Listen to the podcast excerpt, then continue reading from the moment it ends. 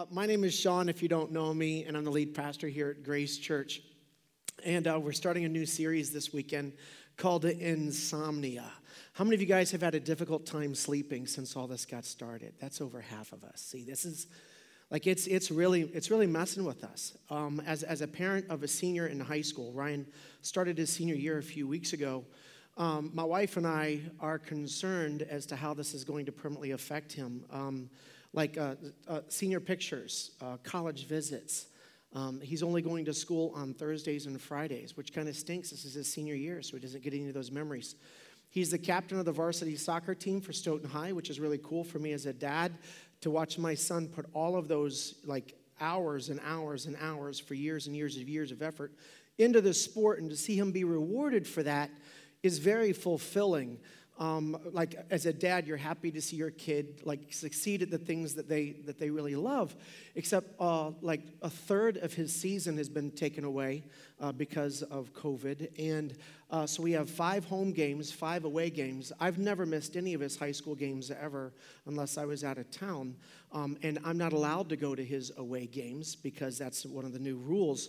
Uh, for the Hockomock is that you can't have, because you can't sign up and get their phone number, and you can't pre-register or whatever. I don't even know all the reasons why. It seems some of the rules are dumb, and we know that. Like, I know every the motive is right, right? But I don't understand if you've got six hundred seats, why an extra twenty parents can't come and sit in those six hundred seats. And it doesn't matter the reasons why, but I, I'm going to miss half of his games this year uh, because of that. Uh, and in soccer, there's no headers, there's no throw-ins, there's no corner kicks. So it's like not even it's it's it's more like kickball on a field. Is I mean it's I mean it's it's not like the whole game, like everything about his senior years is tossed up in the air, right? So as as a, as a parent, I, I'm concerned about that. Then they say that the long-term effects on on children because of what we're going through right now is like making child you know psychologists very very nervous, right? Like they don't. They don't, there's just a lot to be worried about, a lot of things to be concerned about. For us as, as, as parents, I worry a lot about my kids, and I, I think that that's probably, uh, probably appropriate that I as a dad uh, am worried about my kids. And sometimes you lose sleep over your kids. Sometimes you lose sleep over a lot of different things, right? We've all lost sleep over different things. I've lost sleep this week, honestly, worrying about whether or not we're taking good enough care of everybody at Grace Church. Like, I, that, that is a legitimate concern. Like, are we doing a good job taking care of you personally? So, I mean, you know, try to do the handwritten notes as much as we can, doing more of that this this year than probably since our first year when there was a whole lot less people, and Trying to do, trying to make sure, you know, working on that scale of care so that everybody gets, you know, contacted every couple of months just to see how everybody's doing it. And and I I worry that we're not doing a good enough job. I, I don't know exactly how to do a better job at it. So it's something that we're working on. I, I lose sleep over stuff. You lose sleep over stuff. Here's what you do. If you can think of one thing that you lose sleep over and you wouldn't be too embarrassed to share that with the person sitting next to you, just for fun, think of the one thing that you think you've lost sleep over in the past six months, and can you sh- share that with the person next to you real quick? What's the one thing you've lost sleep over?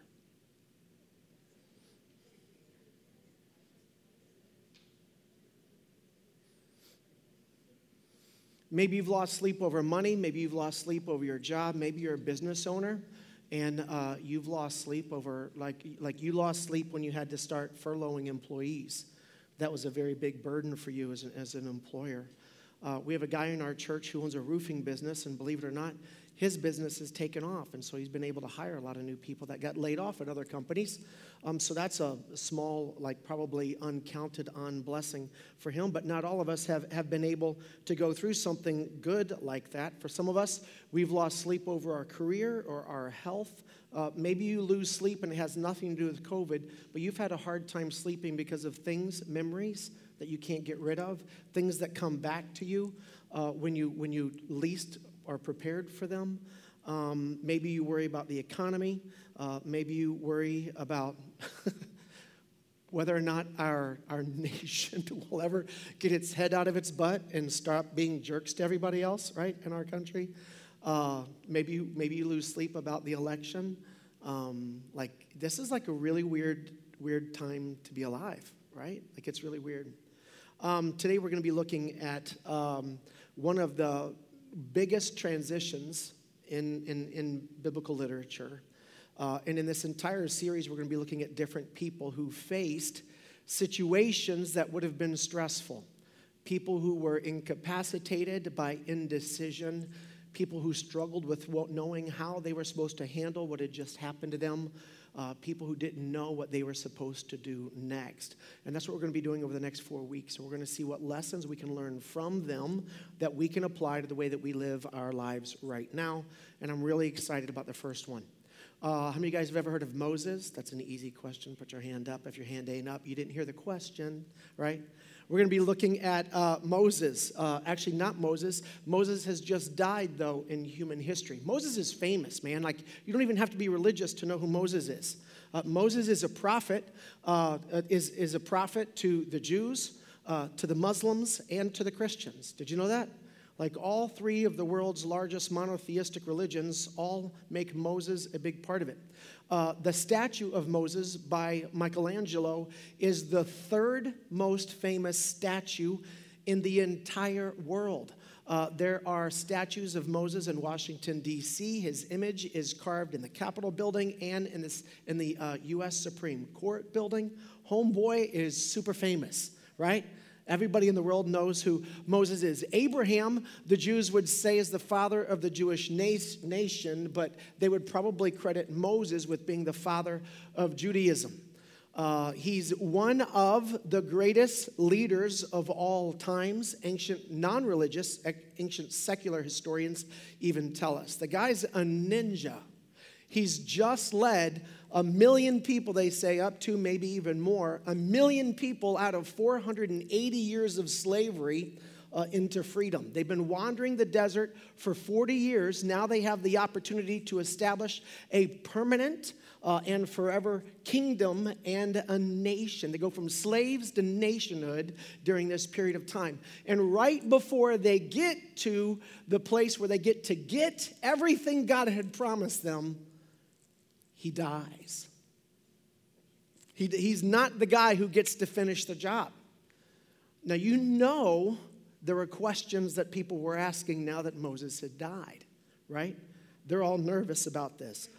Are they wondering, are the glory days of the Jewish people over? Where do we go from here? Should we go back to Egypt? Will things continue as normal, or does everything change? Everything obviously changes now that Moses is dead, but is it going to change for the better? Because there's no way in the world the new guy is going to be anywhere as good as the old guy was. Like, what are we going to do? What if I don't like what's in front of me as much as what was behind me?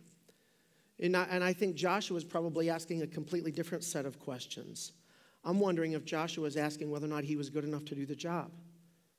What if he can't do it? What if he fails? How is he supposed to know what he's going to do next?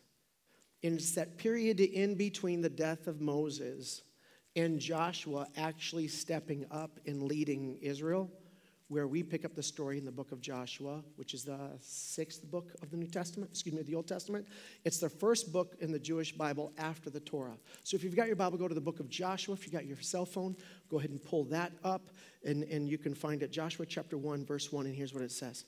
After the death of Moses, the Lord's servant, the Lord spoke to Joshua, son of Nun, Moses' assistant.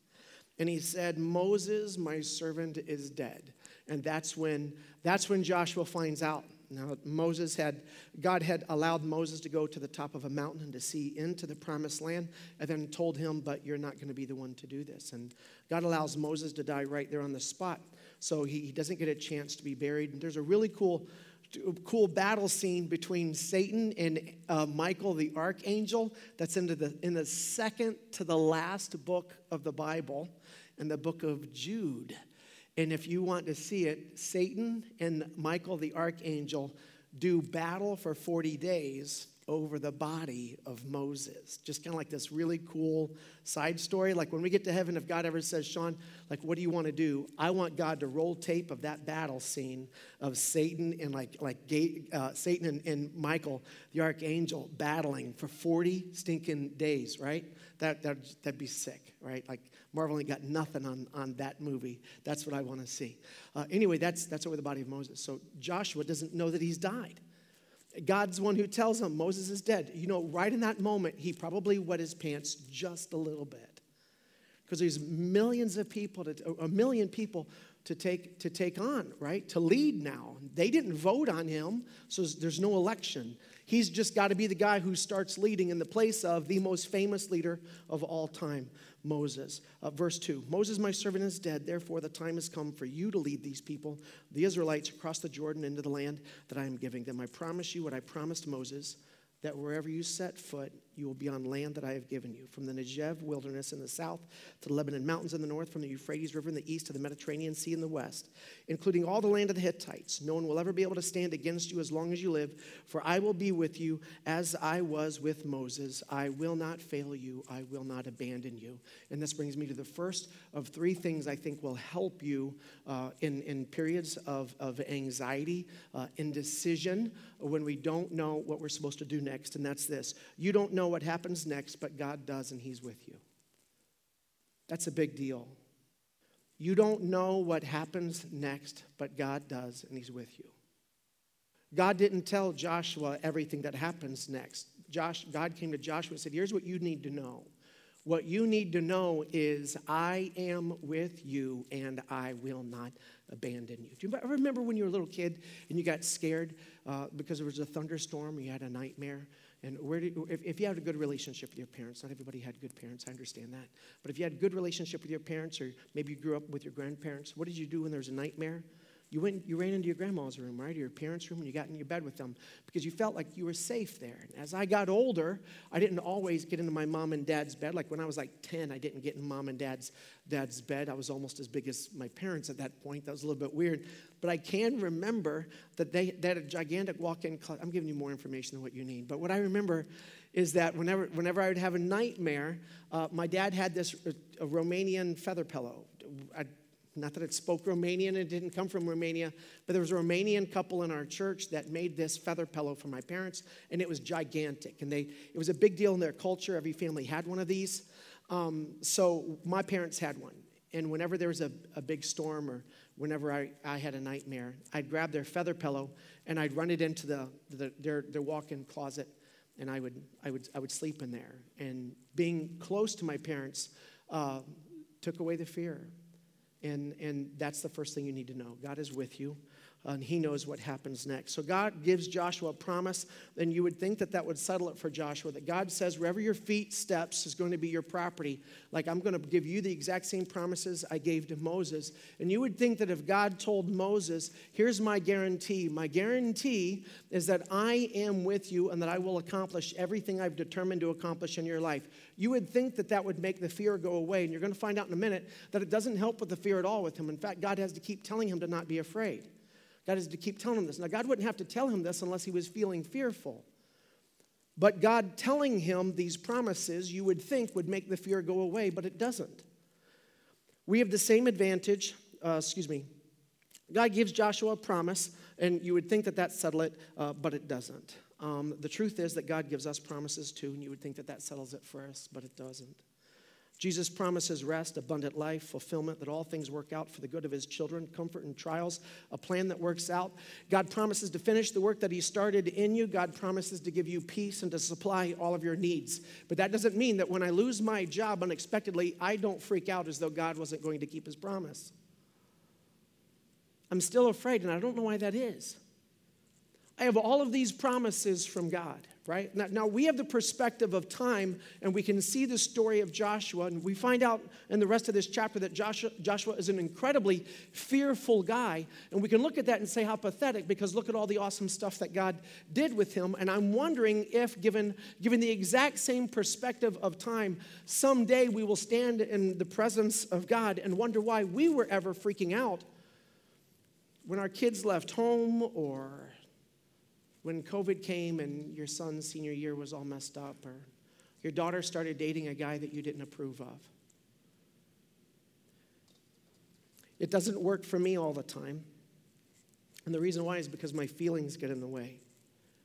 We live in the tension between uh, angst and fulfillment, between the starting line and the finishing line, and Not always, for me at least, knowing that I'm going to cross the finish line, having accomplished what God intended for my life to accomplish, doesn't make it always feel better in the in the meantime. It's like a good story.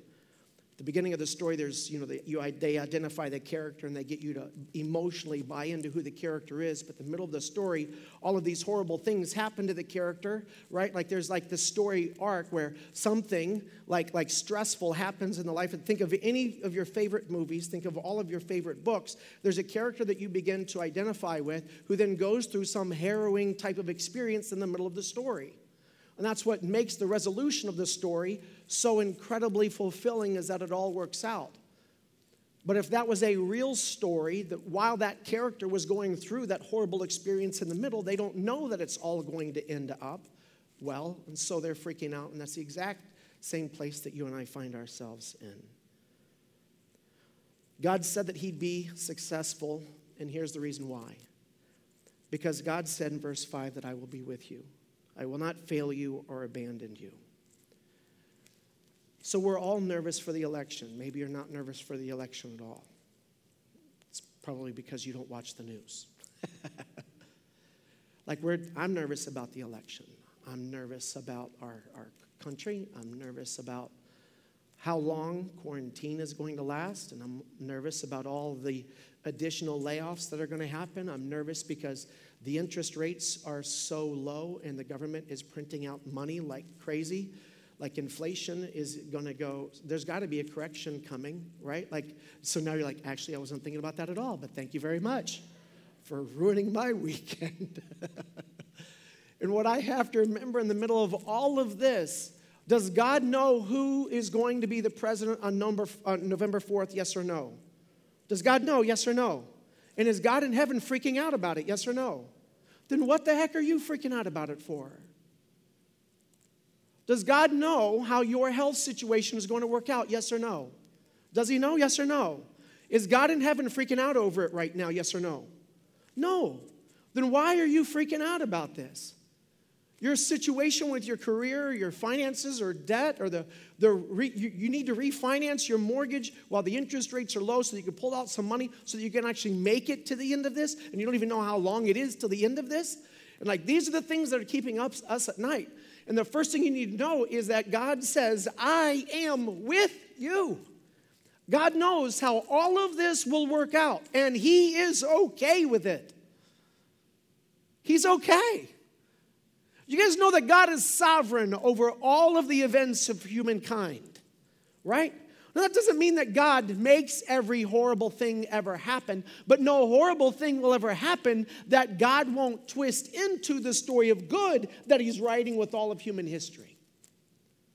And we know that all things work together for the good of those who love God and are called according to his purpose. Do all things work together for the good of those who love God and are called according to his purpose or not? So God has a one hundred percent tra- track, one hundred percent, yeah, one hundred percent track record of keeping his promises, and he's not going to ruin his perfect attendance award for keeping his word just to screw with you, right? That's what I have to remember, that while I don't know how what I'm worried about right now is going to turn out, God has already seen it. And has already promised me, Sean, you are mine. And I will work this out for your good. Quit freaking out. That's good news. That's good news. Um, John chapter fourteen, verse seventeen says, the Holy Spirit is in you, is with you, and in you. Matthew chapter twenty-eight, verse twenty says, and be sure of this, I will be with you always. So the promise to be with you wasn't just from God to Joshua. It's also from God to any one of you who will turn from your sins and begin following Jesus. God is not only with me, but God through his Holy Spirit is in me. Philippians chapter one, verse six says, and I am certain that God who began the good work within you will continue his work until it is finally finished on the day when Christ Jesus returns. God promises right there in that verse that he's going to finish the good things that he planned for my life, that he started on the day I turned from sin to begin following him. That's the promise that I have. Joshua chapter one, verse six through seven. Go into the second thing. Be strong and courageous, God says, for you are the one who will lead these people to possess all the land I swore to their ancestors that I would give them. Be strong and very courageous. What do you think were the two things Joshua was struggling with? God's already repeated it twice. Joshua felt like he was too weak to do it, and he wasn't courageous. He was afraid. I don't think I'm the right guy for this job. I don't think I can do it, and I'm terrified. So let me just say this. Joshua's fear and his feelings of inadequacy did not keep him from doing what God intended to accomplish in his life. And I think the same thing is probably true for you. Your fear and feelings of inadequacy isn't bigger than God's ability to work through you anyway. I think that's awesome. Be strong and very courageous. Be careful to obey all the commands, all the instructions Moses gave you. Do not deviate from them, turning either to the right or to the left. Then you will be successful in everything that you do. God gave him instructions, and these instructions apply to us also. The first instructions God wants me to have when I can't sleep at night or when fear or anxiety start creeping up or I'm starting to have a panic attack or you're starting to have a panic t- attack, the very first instructions God would give you is this. Be strong and courageous. Be strong and courageous. Be strong and courageous. Maybe that's a verse you need to memorize. Be strong and courageous. Uh, be strong and courageous. If God is with you, then you can get up, that's being strong, and you can keep going, that is courageous. If you've gotten stuck, then there's a part of this biblical truth that you're that you're ignoring. And that brings me to the second thing that I think can help. Number two is this. Faith is the ability to trust that God can handle this. And it's seen by my ability to get up and keep going when every bit of fear inside of me is wanting me to sit down and crawl up into a little ball. Maybe God is calling you to take your faith off of your problem and to put it on him. Maybe you're more confident that your fear is going to ruin you than you're confident that God can redeem you. Maybe your fear is evidence that you believe that your whatever sickness is, is stronger than God's ability to use that sickness for whatever God intended to do in your life. Maybe God is asking you to trust that he's with you and knows where this is going and that you can trust him with them. Peter Scazzero wrote a book called The Emotionally Healthy, Emotionally Healthy Spirituality. And he said that he believes right now, and by the way, I got to, I'm in a cohort with other pastors here in New England, and uh, I got to, actually wasn't even here in New England, it was across the country, but there were fifteen pastors that were invited, and I don't even know how I got on that list. Um, because sometimes I'll get on that list because they're charging money. And they just want your money, right? But this is like a free phone call with this guy, Peter Scazzero. And in this conversation, he said that he believes that God is stripping Western Christianity of, excuse me, stripping Christianity of its Western ethos and forcing all of us to consider the quality of our relationship with God himself rather than our relationship with our religion. He believes that right, what now, right now, what God is doing through this pandemic in the hearts of his children is he's separating the wheat from the chaff. What he's doing is he's taking away our crutches and helping us to see how strong our relationship is with him or how weak our relationship is with him. Because we haven't been able to use the tools that we've always depended on to keep us relationally fit. We haven't been able to go to church on the weekends for the past six months. And that's one of the tools that we use to stay spiritually fit. We haven't been able to go to life group uh, on Friday nights or Tuesday nights or every other week or every week, however often you're going to life groups or we're going to life groups. And that's one of the tools that you were using to stay spiritually fit. You haven't been able to work, serve on your ministry team and the team of people that you work with every single weekend here at Grace Church or the different teams that are involved in other things throughout the community during the week. You haven't been able to meet with them, and those relationships are a tool that you've been able to use to help maintain your relationship with God. And when all of those things happened, or when all those things got taken away from you, then what happened to your relationship with God? Right? Now we have to stand on whether or not we are actually in a close relationship with Jesus. Barna just released a survey this past week that said forty-two percent of regular churchgoers pre-COVID, forty-two percent, get this, get this number, out of ten people, four of them, meaning there's only six left, right? You get what I'm saying? forty-two percent of them have completely detached from any spiritual or religious weekly involvement. forty-two percent of all regular church people have walked away from their faith, a regular weekly practice of their faith, even in their own homes, since all this has happened. Your relationship with other Christians and the body of Christ are tools to help you grow in your walk with God, but were never intended to replace your walk with God. God was calling Joshua to a closer relationship with himself that would bring him to a place of confidence in the goodness of God. And that confidence then gives him, the, or would give him, the ability to be strong and courageous, and the same is true for you and me.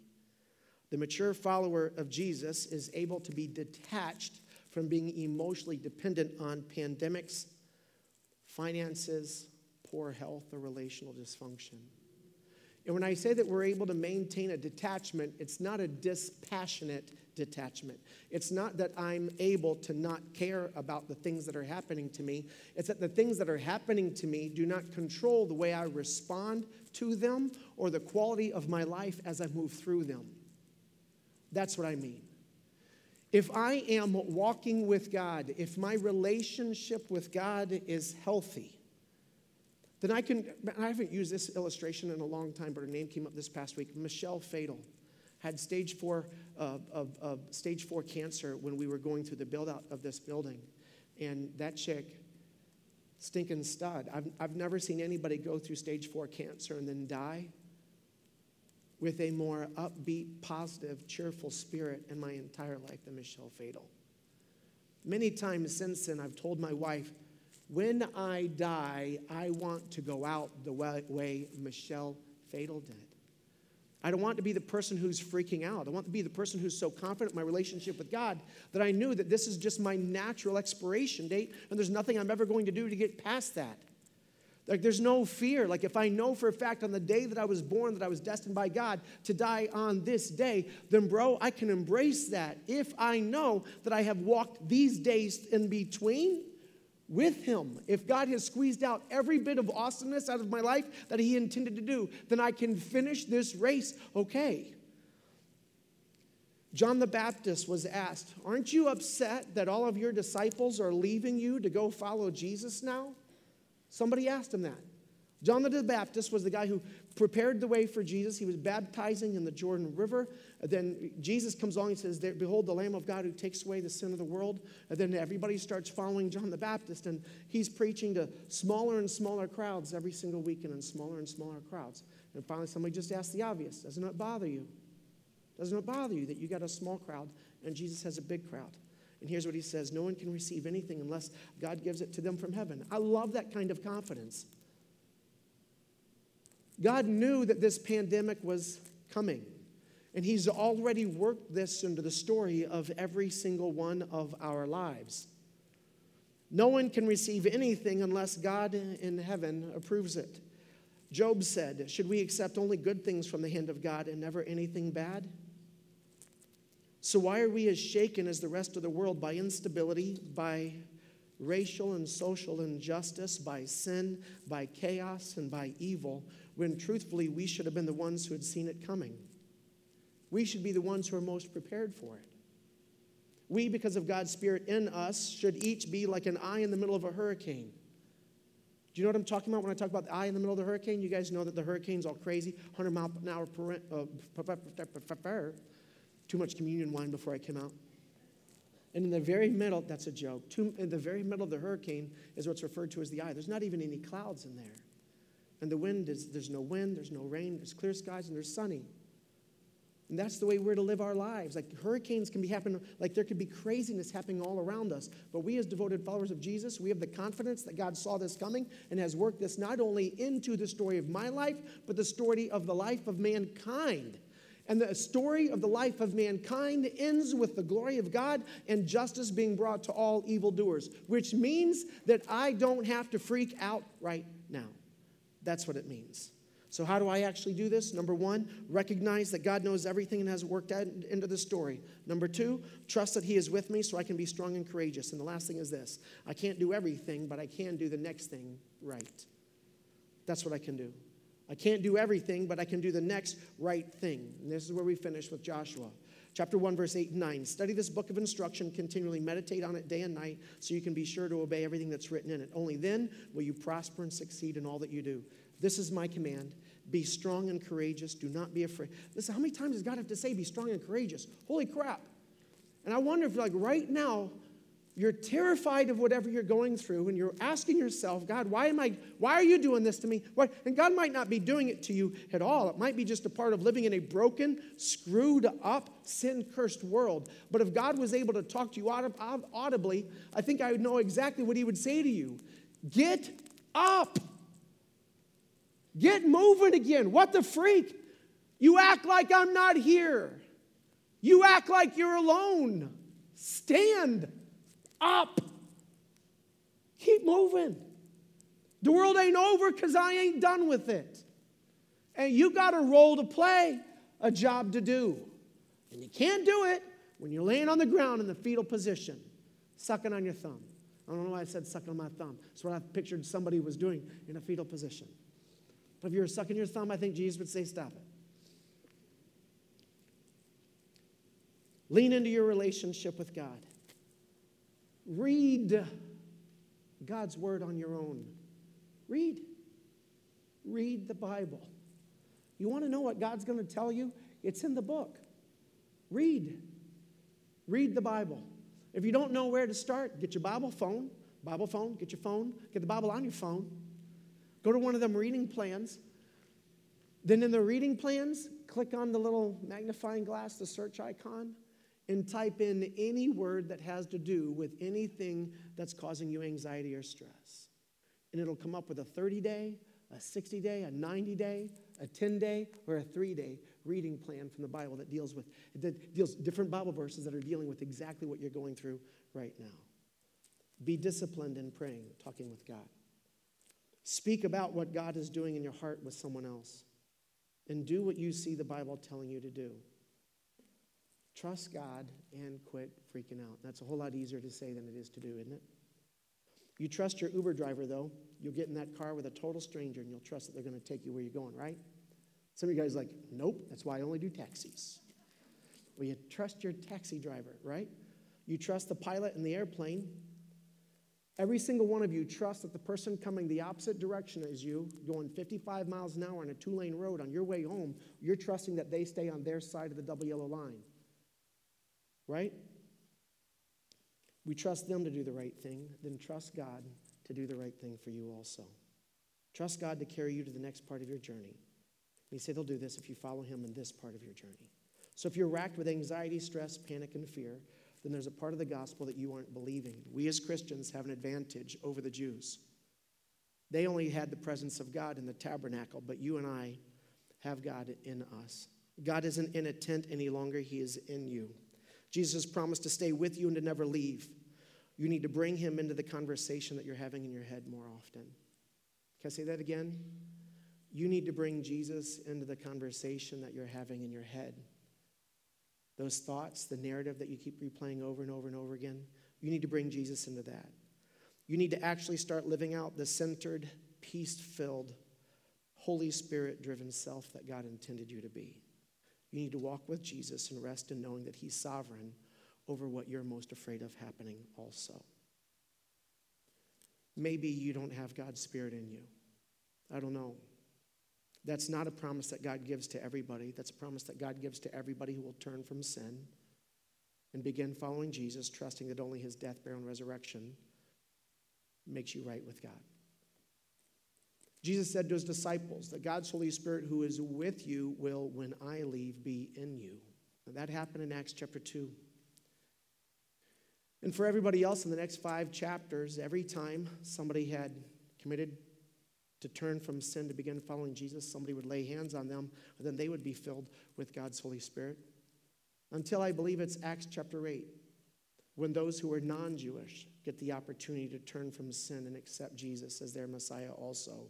And from then on, from then on, nobody ever received the Holy Spirit by laying on of hands. From then on, everybody received the Holy Spirit the moment they were saved.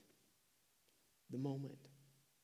The day you make a conscious decision to repent of your sins and give the rest of your life to following after the ways of Jesus, on that day, The day you say I do to God. The day I said I do to Billy Jane, I was one hundred percent married. Didn't mean I was a one hundred percent good husband, but I was one hundred percent husband. The day you call out to God to forgive you and save you is the day you are one hundred percent his kid. Does it make you one hundred percent good kid? Does it make you a good Christian yet? That's a process, just like becoming a good husband. But I am one hundred percent his kid on that day, and God puts his Holy Spirit in me. You can have that also. Maybe you need to acknowledge that you can be okay not knowing everything that God knows. Why do you and I have to insist that we know how everything, where has God ever done that for anybody in the Bible? Because if he did that, what would they not need to have? Faith. It is God's plan not to tell you how this works out. You realize that? Like, you don't really have any other options. Like, the one who does know how this is going to work out isn't going to tell you. The only thing he will tell you is, be strong, be courageous, and trust that I got this. Commit to a regular time in God's word and in his presence, and do what he says as much as you say you believe in what he says. That's it. And then Joshua is able to step into the shadow or into the shoes of Moses and do everything with the people of Israel that Moses never got to do, because he became confident that God could work it all out. And while God wasn't going to tell him everything to do, Joshua was going to be obedient in the next thing to do. And he knew that as long as he was just going to obey the next thing God told him to do, he could trust God with all of the other things that would ever come after that. So I think as we wrap this up and pray, you need to decide what's the next thing you need to do. Maybe the next thing you need to do is to tell God you're sorry for acting as though he's lost his mind. Maybe you could pray and tell God, I trust you to work this out. My confidence doesn't come in my ability to figure all of this out. My confidence comes from the fact that you already have and that you're with me. Maybe it's to pick up some type of regular pattern of spiritual devotion to God. Maybe it's reading a chapter of the Bible. Maybe it's starting a Bible plan. Maybe it's going on a walk tonight before you go to bed. And you just spend walking around the block two times. You spend one time just praying for yourself, and you spend one time around the block praying for everybody else. I don't know. But if you keep God out of this conversation, he'll stay out of it. But he's willing to walk through this with you if you invite him and bring him into it. Let's pray. God, I'm thankful for each person who's a part of our service today. I, I don't, I don't, almost every hand went up when I asked how many of us have lost sleep since the beginning of all of this. This is affecting us in different ways. God, some of us have lost loved ones throughout this, whether from COVID or not. We weren't able to grieve with family, and it's difficult. I know of two funerals in our church this next week. God, I pray for your blessings in their, their life. God, I know that there are other people facing serious health issues in our church family right now, some of them even here.